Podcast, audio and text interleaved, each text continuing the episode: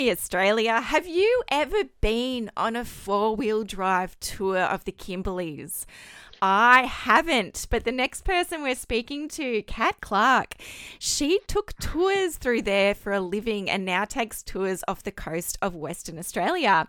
She's been to Broome, the Bungle Bungles, Mitchell Plateau, ELQ, Bell Gorge, and Connemara. Is that right? Kununurra. Kununurra. Cunners. Welcome, Kat.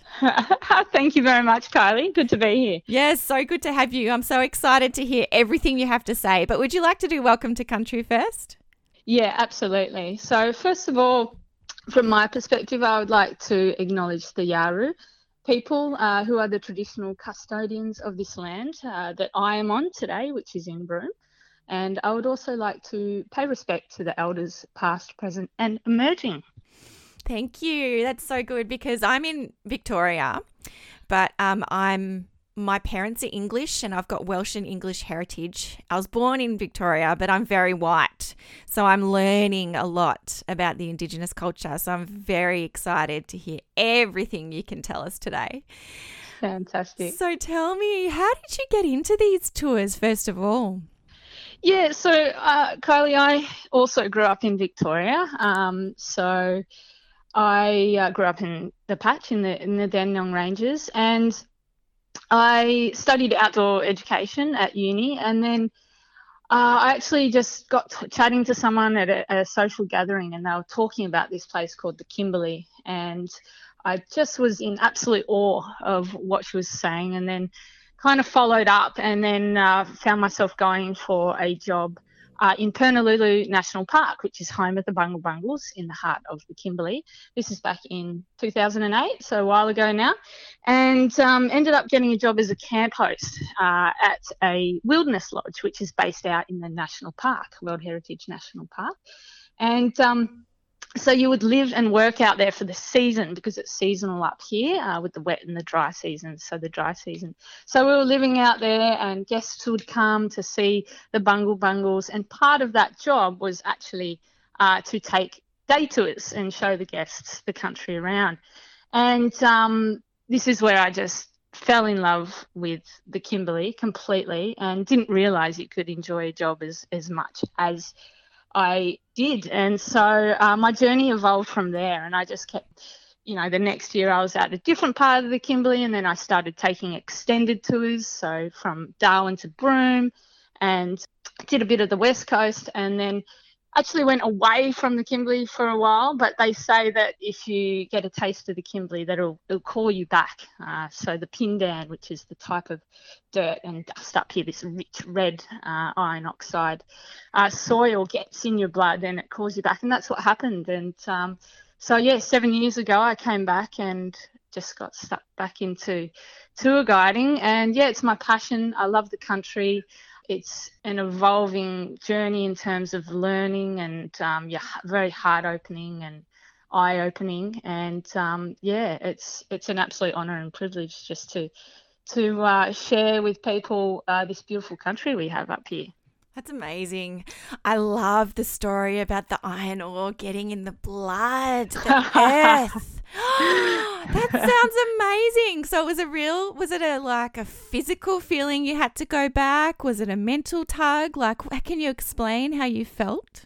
Yeah, sure. It is uh, with the Kimberley. I feel like, and I think anyone who's who's been up here, it, it is a very hard place to explain, and it's a place that has to be uh, experienced. It's a very powerful and spiritual place, I think, and it's um, very awe-inspiring.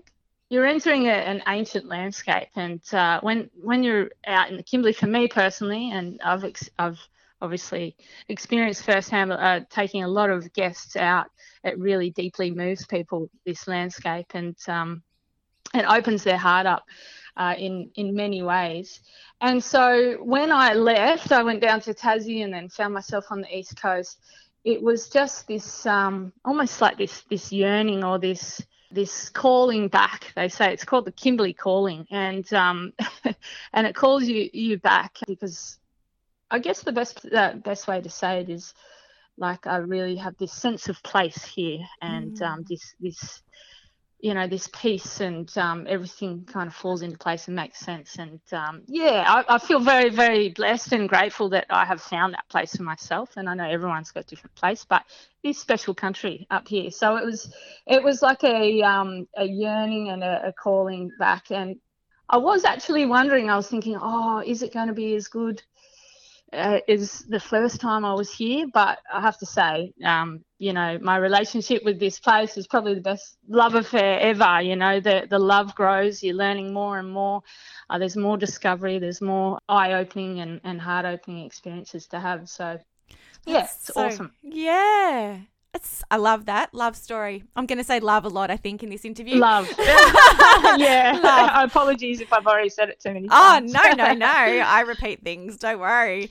And it's right. heart opening. I love the heart opening. So that was like Definitely. I've looked at pictures of the Kimberley. So I've never been there myself. I've lived in Darwin for a little bit, but never ventured sure. over to the Kimberley. And it's just magnificent, isn't it?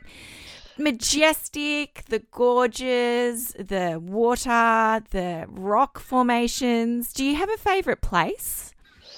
It is magnificent. Uh, yeah, I get asked this every time, you know, and um, it's a very hard question because it's also beautiful. I guess for me, um, I would have to say, simply because my journey began there, uh, the Bungle Bungles. Uh, it's uh, it, it, was like the beginning of my journey uh, 12 years ago, and uh, I had some very profound moments there, and and uh, learnt a lot uh, from my, I guess, what I didn't realise how ignorant I was coming up to this rich Indigenous landscape up here, and um, learning a lot from our traditional ancestors here. So I'd have to say the Bungle Bungles, uh, it gets me every time. Yeah, it's a very special place. That's what I was going to ask you because I've Googled all of these places that you've toured through. And on the internet, it talks about the where you can stay, the accommodation, the, what the landscape looks like, but only one from the Western Australian government actually mentions the Indigenous culture. And mm. I was feeling like the whole reason the whole place is there be, is to acknowledge Indigenous culture. So, can you tell us about how the Bungle Bungles relate to the culture, the history of the land? Yeah, sure. It's actually the Bungle Bungles is is quite unique in that it was only discovered by Gadiya. Gadiya is the word for white fella up here and um, in the 80s. And oh, so, wow. yeah, so, um, and so the, the history of uh, the uh, traditional uh, Aboriginal people there, which is the, the Gidja and Jaru, is 20, 30,000 uh, years of occupation in this this area.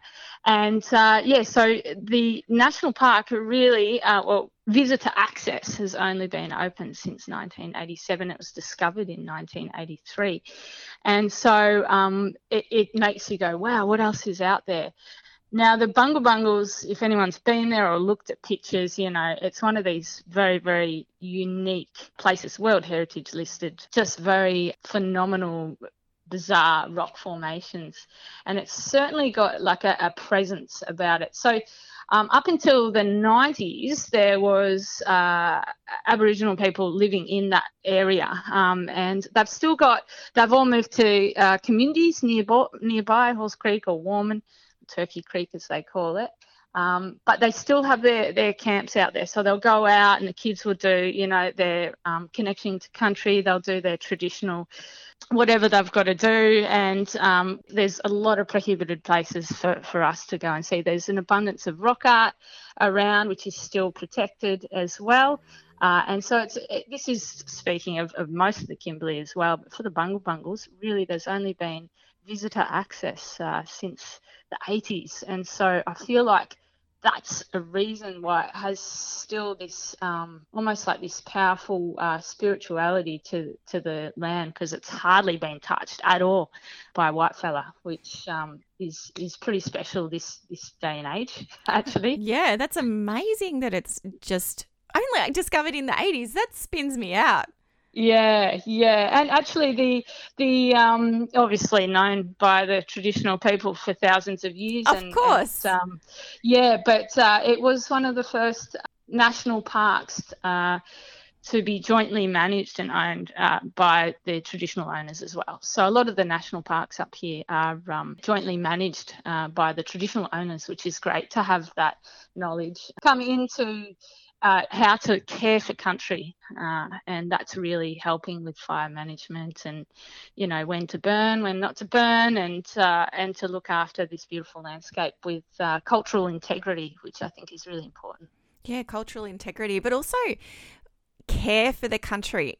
Terminology there really amazing because what if we had that in other places where there were bushfires? You know, what if we had gained that knowledge in other places that, you know, within Australia so that we could have utilized that knowledge. I think that would be pretty awesome. So tell me as well, you were talking about connection to country. Now, yeah. in the messages, so listeners, in the messengers, messages that I've sent to Kat, I send like prayer hands, white prayer hands, because I'm white, right? and Kat is also, what color skin do you have, lovely? Yeah, it's it's white, fair, and freckly with red hair.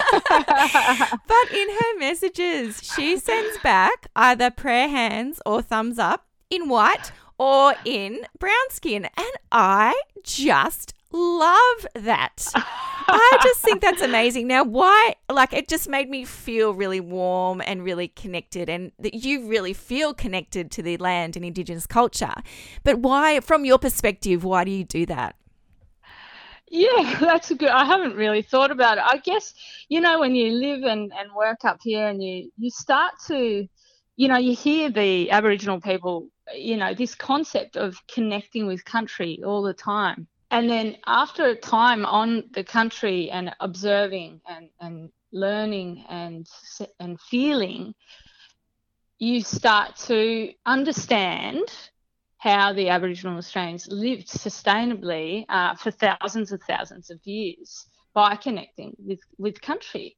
And it's actually quite simple and it's actually quite beautiful. And I feel like as this society, um, we've we've really lost connection to that. You know, we're, we're sleeping indoors, obviously, and it's very comfortable. But, you know, just connecting with the cycles of nature, uh, the seasons, the moons, the tides, everything. And even after two weeks that I take my guests out in the Kimberley on this beautiful journey, they start grasping this whole concept of connecting with country, and you start to then that uh, flows into respecting. So uh, this big sense of respect um, for not just our land, but for the culture uh, that have uh, lived sustainably for thousands of years before us. And so it's this beautiful flow uh, that then gives you this um, this new feeling, and then uh, you you start to feel, I guess, uh, a, a, part of it, and you acknowledge it, and then and uh, understand it a little bit more. It's not until you understand something that you can really, I guess, um, empathize, you know, with it or or relate and then uh, respect it. And so I guess that's where that comes from. It's very multicultural. Uh, I mean, I'm based in Broome. It's so multicultural up here. It's like, um, you know, you don't even think twice, look twice. It's a very like the Kimberley itself is um, is incredible, and and Aboriginal Australia is the oldest continuous living culture in the world. So, as Australians, as white Australians, that is something to be extremely proud of, and and to step forward and go, wow, what can we learn from this? And so, um, I guess just my journey, my personal journey, has just uh, led me to that point, and I feel very grateful for it. Um, and this is, you know, 15 years ago, would have been completely uh, ignorant with no understanding of this whatsoever. Ever. But being up in the northern part of Australia and the Kimberley being one of the last frontiers, the culture is very rich and alive still. So, yeah, it is an honour, as I said, and a privilege to, to learn and understand and be a part of it and to even live here on this um, pristine country. Wow. So so cool. I've been grappling with connection to country and what that means and how how do I find that living in suburbia in Melbourne mm. and how do I give that as a gift to my children? Do you have any advice? Um, I think yeah, uh, I would I would say just get back to nature. We are nature. Uh, something that I've learned from the Aboriginal people is is they um, they see themselves as part of nature, not not better than, not greater than, but as as part of it. So that it, uh, um, once again coming back to that word respect. Uh, so I guess having the foundation of that um, as as your children grow up and you know feed on the earth that kind of thing. Look up uh, under the stars um, observing the seasons uh, looking what happens you know getting out camping if you can if the weather permits obviously down there. It's much much easier up here. And just which seems very simple but remembering that we are part of it. And um, as well we are nature and nature is everything is in its perfect place uh, in nature. And once you start feeling and understanding and connecting with nature that's when we start respecting it and not you know completely depleting nature or you know what's going on. I won't go down that road but um, yeah. Yeah. So i think i would have to say yeah just um, teaching connection to, to nature and, and respect for country. I have this this thing that I, I say to all my guests, and I, I've firsthand uh, experienced it and secondhand many times. Uh, Ten years out in the Kimberley is um, if you respect the country, the country will respect you. So uh, you know if you find if your little kid finds a little crystal or something or a flower they want to pick, ask ask that flower or ask the crystal if they, you know permission can you know do, can i take you you know and and you'll feel in your heart if that's okay or not um, and and most of the time it's just leave it. Leave so uh, and connect to nature um, every, anything you know the the stars uh, the tides the the seasons. Get your feet out on the let them play in in the mud all the things we used to do as kids. yeah, all the germs we used to ingest. yeah, that's it. Well, it's good for us, right? yeah, that's right. That's right. I wanted, we're still here. Yeah, we're still here, still going strong. so I wanted to ask you about. You said you had experiences in the Bungle Bungles that touched you, I guess, spiritually. Mm. Was my perspective on what you were saying. Is there one of those that you'd be happy to share? Yeah, yeah, there was a few, and it was yeah, without trying to get too spiritual, but it really no, was. No, you can go um, totally go spiritual. Get there, go deep, go hard, go hard, go hard. Um, yeah, listen, it was amazing. It was the very first time I went into this place called Cathedral Gorge, which is in the Bungle Bungles, and that's where most people go to. To um, you know, it's it's one of the places that people want to see and visit, and um, once again, Cathedral Gorge, like it is beautiful. It's absolutely beautiful. There's probably more uh, visually spectacular gorges in the Kimberley, but it is probably the most beautiful feeling. Like it, you walk into that gorge, and um, it it just, I just stood there, and it just um, just led led me to to tears of um, just gratitude and joy. And I continue to have that every single time I walk into Cathedral Gorge, which is amazing. Uh, I don't cry every time now, I've been in there that many times, but we spend, with my guests, we spend, uh, we end up, we just sit there and I, I, um, it's got incredible acoustics now. Um, uh, the best thing you can hear in there is uh, the yidaki, which is a didgeridoo, but that is not traditionally a woman's uh, instrument. Uh, so I take my Tibetan singing bowl in there, um, and I encourage the guests to find a spot in the gorge and um, I've got my little perch where I sit on, and uh, I'll uh, play the Tibetan singing bowl, and um, and it gives an example of the acoustics in Cathedral Gorge, and then I encourage that to, to then lead them into stillness and and just um, sit and, and connect and feel, and time after time, like every time I have people in Cathedral Gorge, um, someone will just have the most incredible, moving experience. They'll either be in in tears of joy or gratitude or they'll come up or someone will just share something really deep with me or um, a lot of the highlights of, of people's trip around the Kimberleys Cathedral Gorge just because of how it feels. So it's one of these places where it's as soon as you go in there, I always say it time just disappears. It's a timeless place and it draws you into presence and your mind just empties out of, of clutter and you can just feel and connect um, in that moment, and it just I guess it just brings such a big feeling of, of waves of just probably probably love. We'll throw that word in. so I think uh, the very first time I went in there, it was uh, a really like almost overwhelming feeling that I had. Like I didn't, I'd never had that before. It was, it was, it was quite powerful, quite uh, strong. And then you know, and then I witness other people going through it and um, and continue to have it to this day. The amount of times I've been in there it's still just as uh, special and powerful. So, yeah, it's amazing country up here. Yeah, it really yeah, is. It sounds so powerful just from the description. So, can I ask, is there a story, an Aboriginal story linked to there? Yeah, there is. So, um, they so they believe that the, the rainbow serpent, their great ancestor, carved out the landscape uh, as as we see it today, and there was ceremony in in this gorge. So with Aboriginal, I guess history and sacred stories and things like that, as whitefella Gadiya. Uh, you're only getting the kindergarten level, like that first layer, uh-huh. uh, because we're not initiated into that knowledge. Uh, so, what we do know is that they have ceremony. So, because knowledge is sacred for them, it's everything. So we know that they they have ceremony uh, in there. Could have been initiation ceremonies held in there. You can certainly feel that it was a very very special place for them.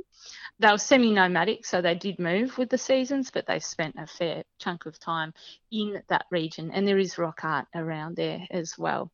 So special meeting place. I would say probably initiation ceremonies in there for sure that's one place we're allowed to go to in that park, but there is a lot of places probably just as similar that we we're um, we're not allowed to go to, uh, yeah. which is great. Which is great. Just let let it be, you know. That's really interesting that we're at mm. kindergarten level of understanding because I still grapple mm. with my understanding of, as I said, connection to country, and I really respect it, and I wish I could get there too. Um, yeah, yeah. You know, oh man, that would be amazing. But yeah. um, thank you so much for your time, Kat. It's been amazing. Do you have a quote you'd like to share with us today? Yeah, yeah, this will link in. This quote is, yeah, totally links in. It's also uh, written on, there's this great place um, managed by uh, the Balanggarra people as well called Home Valley Station, and they've got this awesome gate and it's in the shape of a boab tree which is just um, an in- endemic tree up here which is just the best tree ever. And um, and on this gate uh, this is the quote and it, and it sums up i guess the, the kimberley and you probably would have heard it before. It's a traditional well it's an australian aboriginal proverb and um, it this is this is what it is. It says we are all visitors to this time, this place. We are just passing through. Our purpose here is to learn, to grow, to love, and then we return home. Beautiful. Yeah. Yeah, I have heard that before and I really like that. Yeah. Yeah, it's it's a good one. It's a good one to remember. Yeah, to remember to connect, to remember to respect and to learn and to understand each other. Absolutely. Yeah. Beautiful. No, it's pretty special. It's very special. Well, thank you for sharing with us all your amazing stories, your experience, Kat. It's been wonderful. Thank you so much. Thank you so much uh, for having me, Kylie. Any chance to get to talk about the Kimberley, and I love it. we might have you back again then. Thank you. You've been Thanks, on. Kylie. You're welcome. You've been on Good Health Radio with Kylie Roger. We've been speaking to Kat Clark about the Kimberley, the Indigenous culture, and her connection to land. We will be back after this break.